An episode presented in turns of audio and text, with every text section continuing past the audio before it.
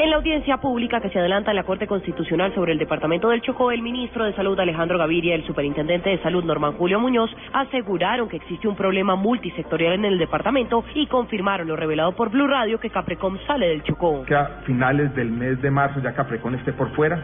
Vamos a hacer inversiones entre 3.000 y 4.000 millones de pesos en el Hospital San Francisco de Asís para resolver los problemas prestacionales más apremiantes. El día 31 de marzo se producirá el acto mediante el cual se formaliza el retiro de Caprecom del departamento. El jefe de la cartera manifestó además que se aplicará el modelo de zonas dispersas en el departamento del Chocó, donde se están considerando 1 o 2 operadores de salud, entre ellos Savia Salud. Natalia Gardeazábal, Blue Radio.